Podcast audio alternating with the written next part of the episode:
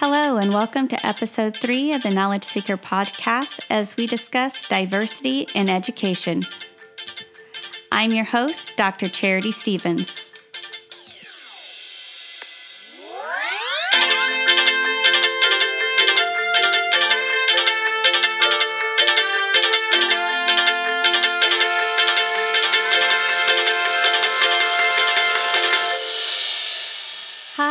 Welcome to the Knowledge Seeker podcast, where educators embrace practices that value knowledge seeking over point chasing. I'm your host, Dr. Charity Stevens.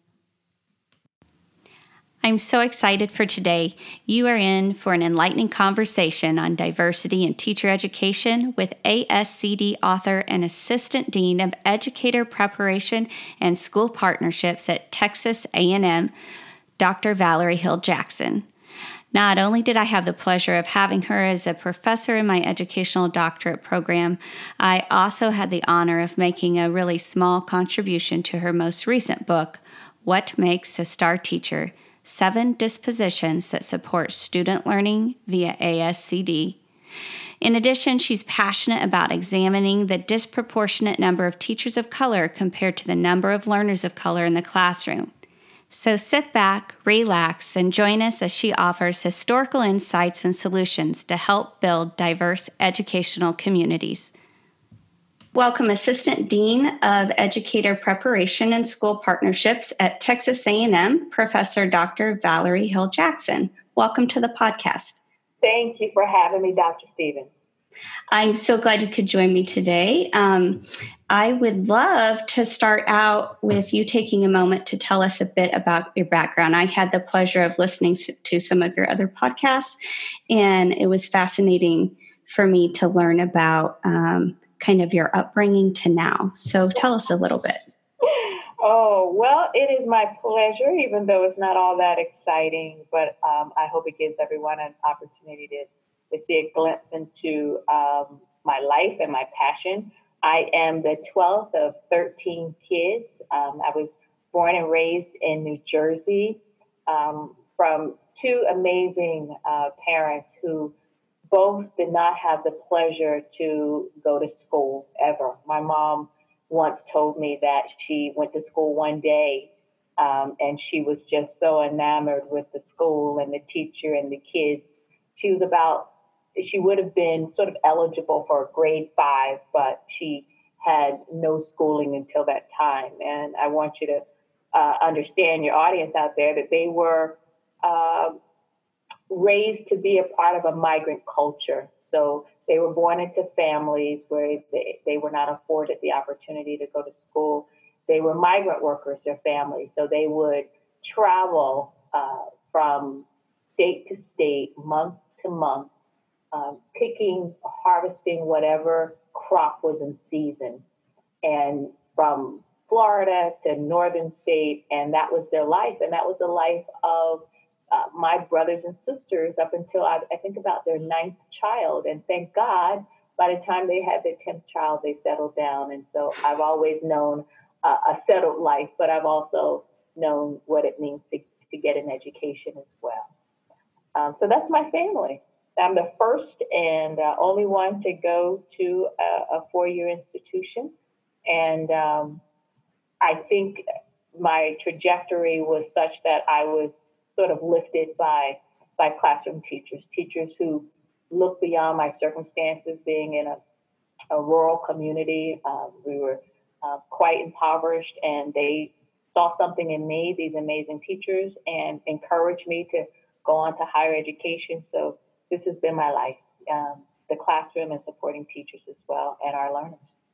And well, and really, that's the heart of our conversation today is uh, what can we be doing in education to lift up our students, um, especially our students um, with diverse backgrounds.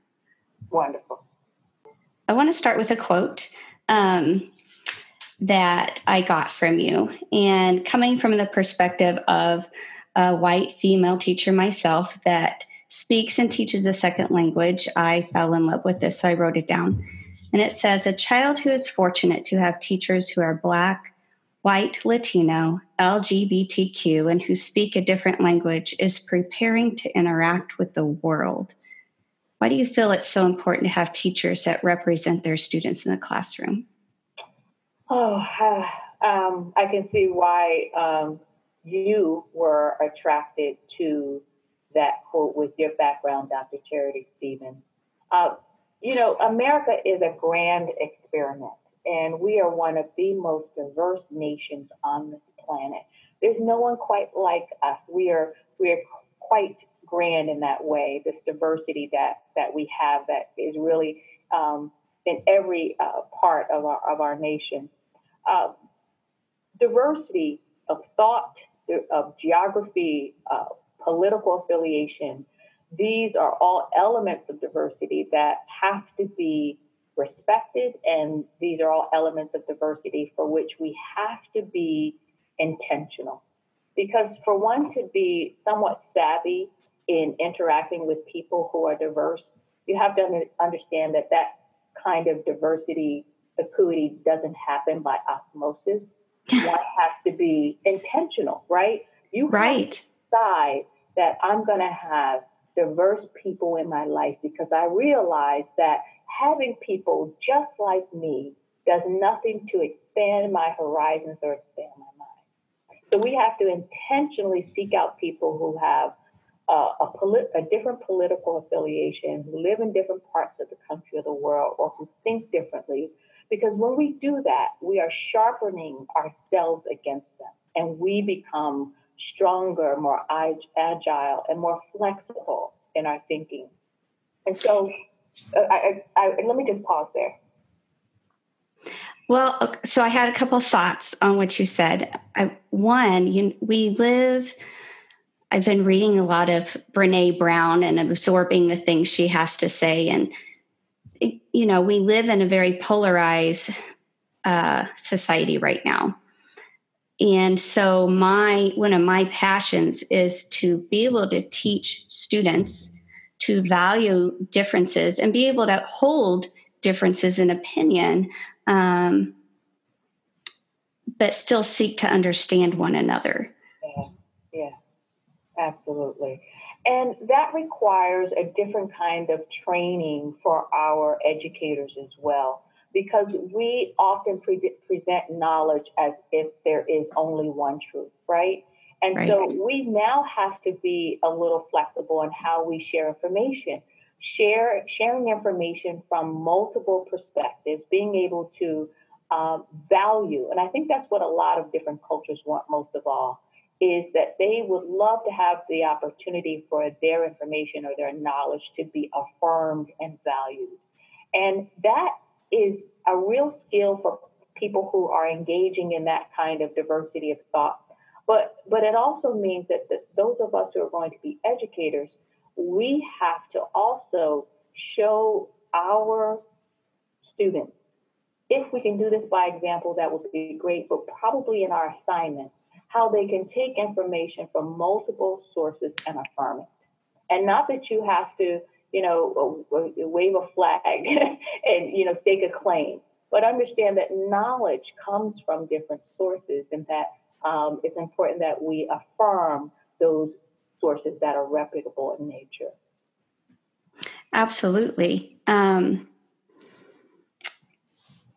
thinking back to uh, one of the uh, podcasts I heard you speak about, it made me think about your experience with diversity from the first school that you taught at. I correct me if I'm wrong. I want to say it was in New Jersey. That's correct. Um, at an extremely impoverished school, and then you went from there to Texas A&M, and kind of the difference in political climate that you changed, that you experienced. Right, right.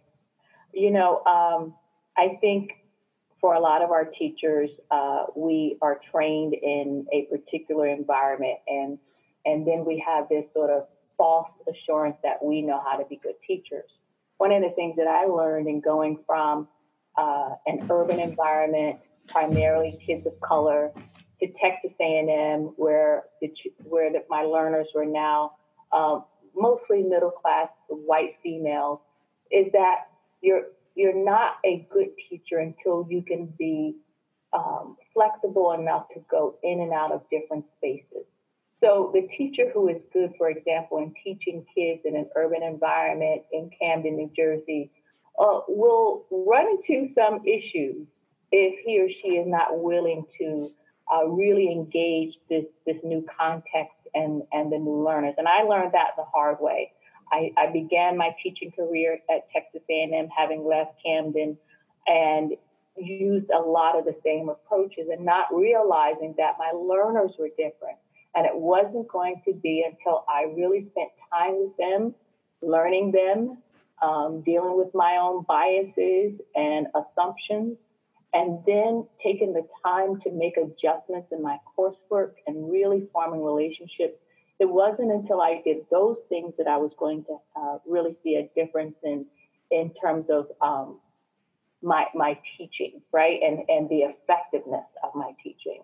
Um, so I'm I'm hoping that in educator preparation we realize that our we need to send our teachers out in different spaces um, just because you can teach someone who looks exactly like you or comes from a similar background, I think that makes you the kind of teacher that can only play one tune.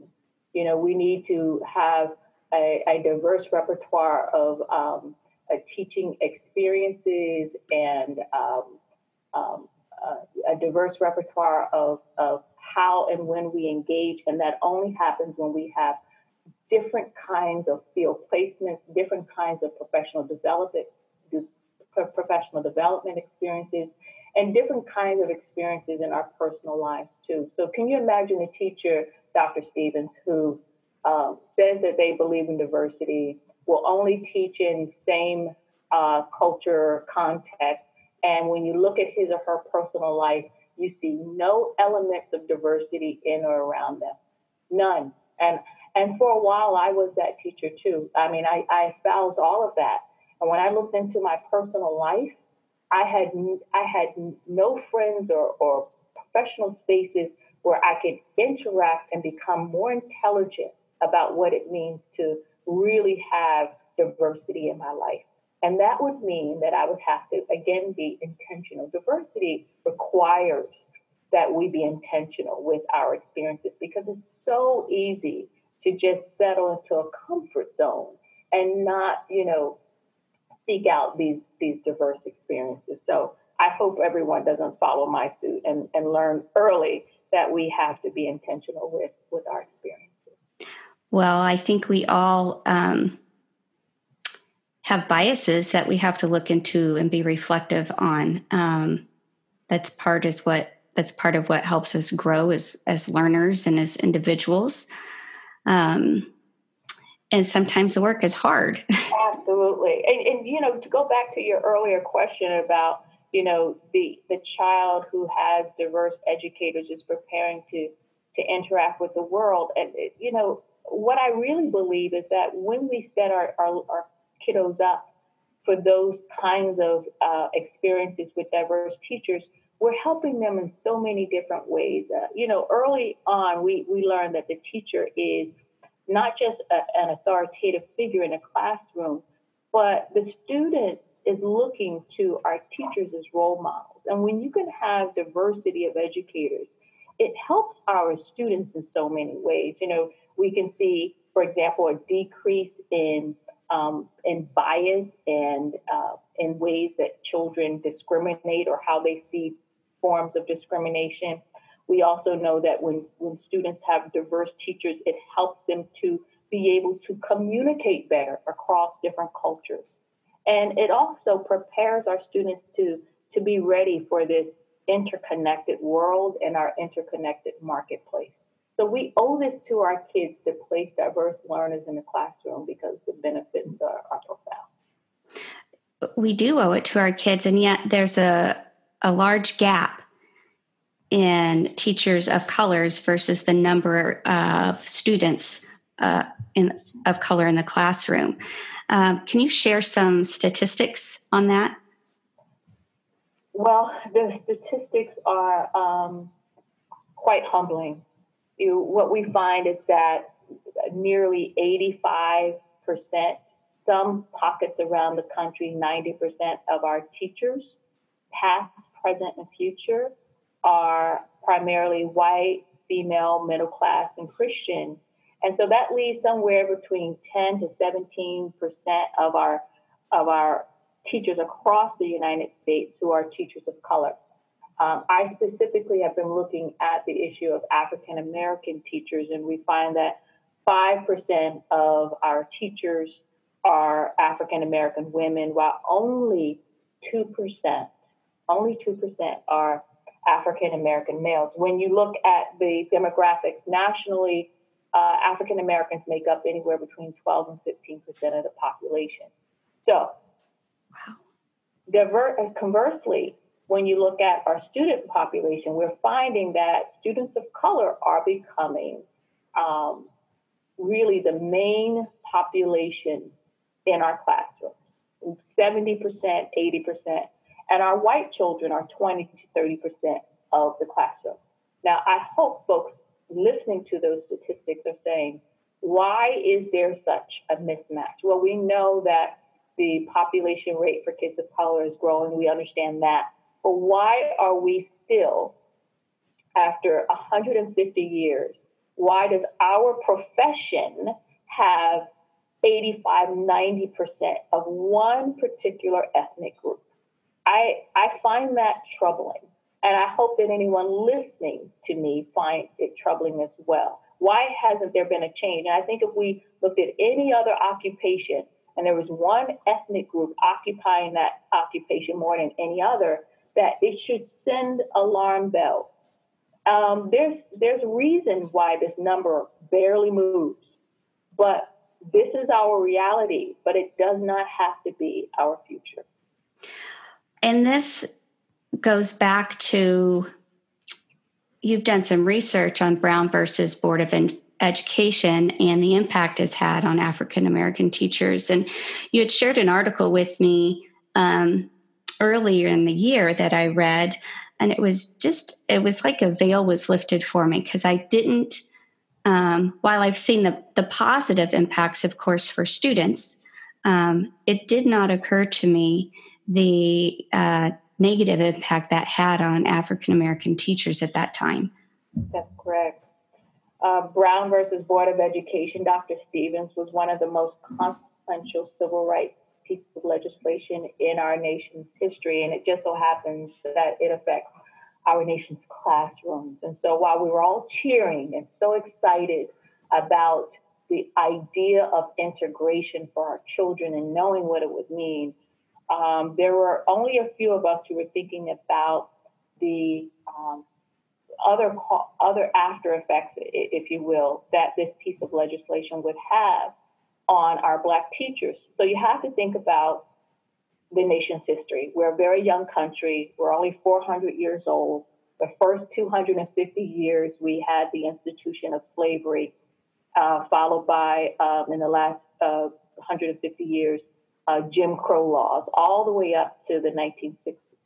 So our our children in this country were educated along two tracks right after right after um, uh, the emancipation of our uh, of the slaves in this country. So America purposely created a two-tier system, separate schools for whites and and then we had separate schools for blacks. And that education was inferior in every sense of the word, whether we're talking about books or, or the, the, the schools themselves. Um, they just did not ever get the resources that they deserved. But there was a, a group of people, black women primarily, who stepped up and said, Our children and their future lies in them getting an education. So, historically black institutions institutions got together and trained Black teachers for Black schools. Um, and so we had a two tier system, and these teachers were there for these kids for 90 years. And when Brown came along in the 1950s, um, what we did was we we said, okay, babies, our, our K through 12 babies, you can now go to school with, with white children. But no one thought about the teachers and where they would go. And unfortunately, we had principals and superintendents who said, I'll take your black children, but I don't have to take your black teachers. And so what mm-hmm. we started to see then was the dismissal of thousands. And in the South, the reports are 60 to 70% of our black teachers were let go and they had to find other occupations. And so that has had a, a reverberating effect on the field that has never recovered because this is a group of teachers that was never welcomed properly into the K 12 system in this country, like our K 12 kids. And these were often women with degrees in education, but they were not getting placed in public schools because um, often they were being overlooked and people without degrees were teaching in their place simply because they were white. And that's how that's how racism and bias works that you will justify hiring others and time and time again uh, principals and superintendents would say that these black teachers didn't have the credentials uh, they weren't competitive enough but reviews of uh, the portfolios and uh, experience of these black teachers compared to their white counterparts time and time again uh, proved that they were as competitive, in most cases, more competitive with advanced degrees and um, also experience inside of the classroom. Uh, a special case that folks can read about online is uh, a lawsuit that was filed in Michigan by um, a teacher. Her name was Jessie Simmons, and I've written about her. And the reason why I wrote about Jessie is because she was uh, the one case I could find, and I know there were many, uh, but the one successful case, uh, she was able to sue a school district that would not hire her after she had um, competitive credentials, and she was successful. Now, the fight wasn't a short one, it was re- uh, retracted. It lasted eight, nine years before she was vindicated, and um, she was allowed to uh, or offered a position in the district, and, and she she declined. She went to teach elsewhere. I, but but her her case. I don't blame her for declining after that long. I mean, gosh. and so that's that's my new mantra, Dr. Stevens. Remember Jesse Simmons. Her case was one, the the only one I could find. I hope that there are more out there. Uh, many many of our uh, uh, well credentialed black teachers just went elsewhere, and that kind of uh, pushback really formed a lack of interest in our field. The good news is that if we all are on board that this is a problem we want to tackle, there are ways to to do that. I mean, we are the country that sent a man to the moon. We can fix this, Dr. I believe the same thing. And you talk about kind of ways to fix the leaky pipeline that has happened since the 70s.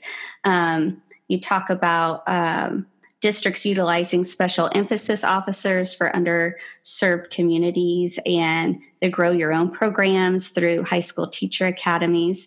Um, can you share a little with us about how these uh, can help? Sure. You know, um, I really uh, believe that recruiting is a great tactic or tool to uh, invite um, those who may not understand the the real sort of privilege of being a teacher in the greatest country on the planet. And so, but I also believe that if you have a special problem like we have, this underrepresentation of diversity in the teaching force, then special problems uh, really deserve special solutions. You got to do things differently. You know, what we do currently is we put information out on a website or we will offer certain incentives like financial aid and things like that. But when you have a broken pipeline and people are not paying attention to you, a certain demographic, um, you got to do special things. And so, one of the suggestions that I had after looking at all of the research around the country, and there are some really great programs that often happen uh, within historically black institutions who are trying innovative things and who have always, by by the way, been at the forefront of doing this kind of great work. And our historically black institutions um, prepare and train most of the Black educators in this country, and they've done so for a very, very long time since the 1800s. They've been doing this work. And so it makes sense that they would be the leaders in this kind of innovation that is needed. So when I took a look at the innovation that's going around the country, there's so many things in, in terms of, uh, of, of special ways to engage communities that haven't always been at the table when it comes to teacher preparation. Uh, and, and, we have to be, again, intentional about engaging these communities. One of the, the big ideas that I, I, I, I learned in looking at the myriad of, of initiatives around the country is that usually when one comes from a marginalized community, those traditional approaches don't work for us. You know, if I, for example, I know as an African American woman, if I want to invite other African American women to the profession, I need to make sure that my recruiters look like me. I need to make sure that I go into the community and not rely on a website to mm. uh, really do that kind of intentional recruiting. Um, I may even try something different. I may even, where do Black women love to go? on a Friday and Saturday where they love to go to the hair salon. So, I know that sounds really fun and foreign to a lot of your listeners, but, but if you're really interested, you have to know the community and do things differently to engage them. And at the heart of all these initiatives that I found was the concept of community. Marginalized groups are used to being left out or kept out of the conversation. And when you intentionally invite them and form relationships and show up in their community, they are more willing to, to sort of latch on to those opportunities that you're trying to share. So uh, another sort of initiative that I, I suggest in, in that uh, book chapter that I shared with you is that we have special emphasis officers. You know, the, uh, again, the um, would be recruits are not just going to show up at your door and knock. You need people who are going to go out in the community and knock on doors. And special emphasis uh, recruiters, um, their job should be to really engage the community in ways that matter, that make sense to them. So it won't make sense to the district or, or, or these highfalutin universities, but when the special emphasis recruiter is empowered to engage the community in non traditional approaches and then make those relationships in those communities on the ground, then we will see a change in who comes to our profession. We are the best profession on the planet, the profession that prepares all other professions. And it makes sense that the teaching force reflects the beautiful diversity in our nation. And when we don't do that, we're, we're missing an opportunity.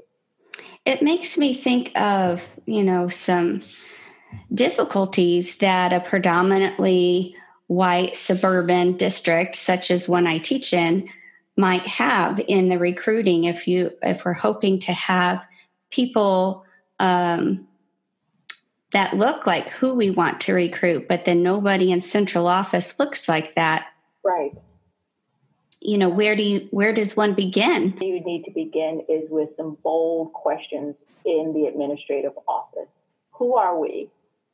And who is it that we serve or want to serve? And how do we want our young people to walk away from here do we want them to be ready for this interconnected very diverse world or do we think that when they leave here they'll leave and find more bubbles that look like us right Right. So the administration has to be willing to have those uh, very bold conversations and then willing to do something different. I mean, I, you know, I don't, uh, we, you know, budgets are always a constraint, but if it is important and, and, and for every district, it's, it's not, and, and that's just the truth. But if it's important for the district, uh, you have to let your, your uh, money be where your mouth is, and you have to prioritize these kinds of initiatives in your budget to say, you know, we're going to bring on uh, one new person from an underrepresented group um, every year, right, that we hire. Uh, maybe our target is to diversify our administrative force and our teaching force, um, up our numbers, double it every year for the next, you know, five years or decade. That that's doable.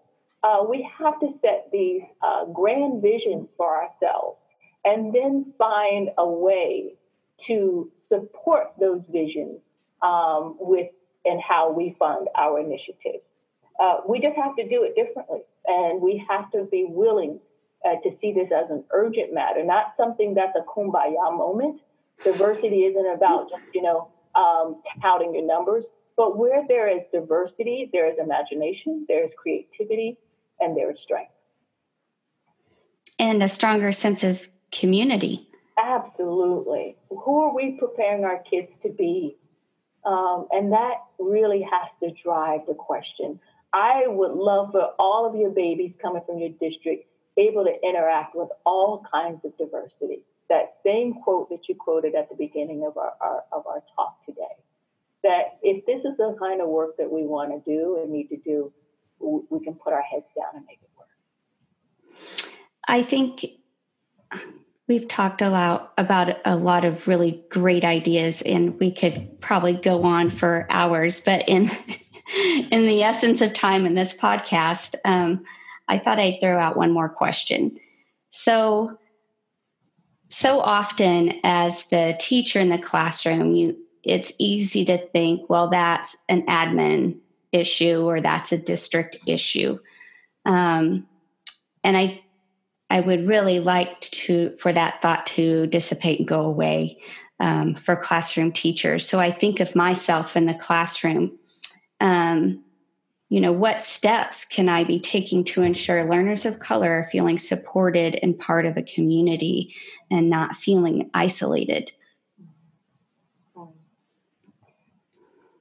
Um, I really appreciate that question, but there are two things that I would encourage every teacher in a classroom to begin thinking about and doing. And the first thing you can do is to understand that you and I both have biases, and all of our brothers and sisters in the classroom have biases.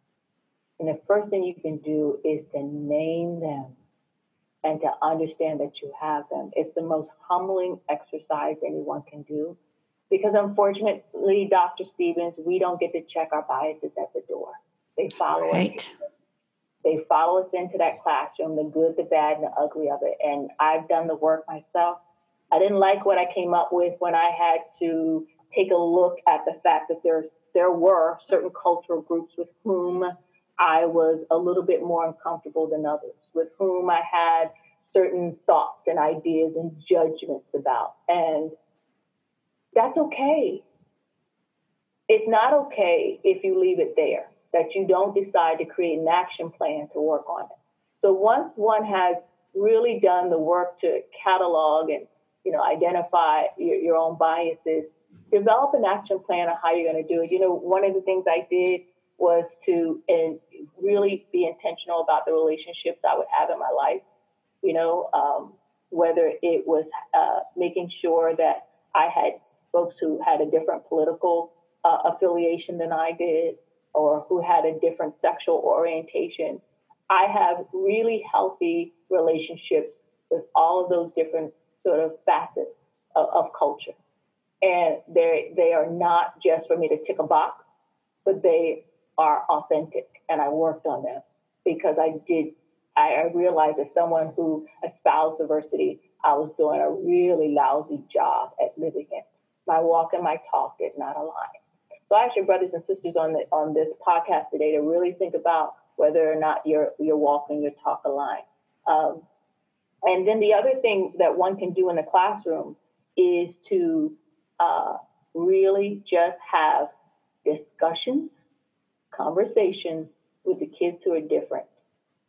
That is pretty powerful. You don't need to plan a culture day, a culture dinner. that is a very sort of low level, uh, sort of heroes and holidays approach to understanding culture and difference.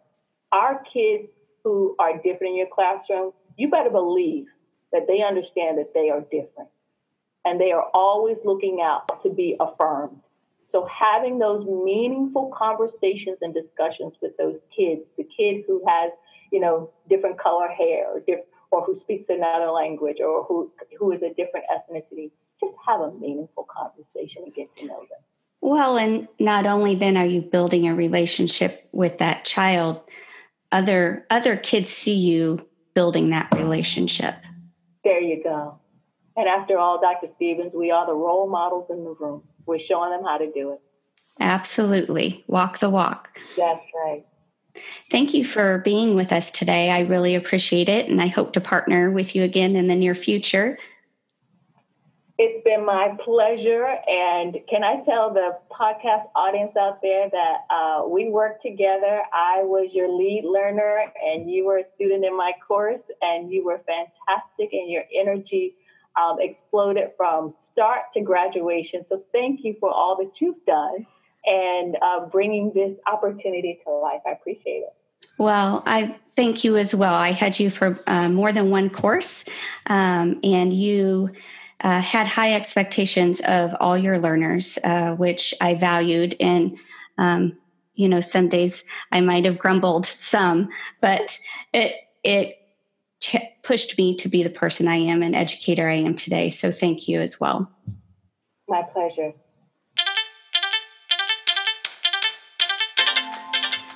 For more information on this topic, please follow Dr. Hill Jackson on Twitter at TCON Community, capital T C O N Community. Also, for more podcast episodes, please visit theknowledgeseeker.org and don't forget to follow me on Twitter at Dr. Stevens EDD and Instagram at Dr. Charity Stevens. Until next time, take care.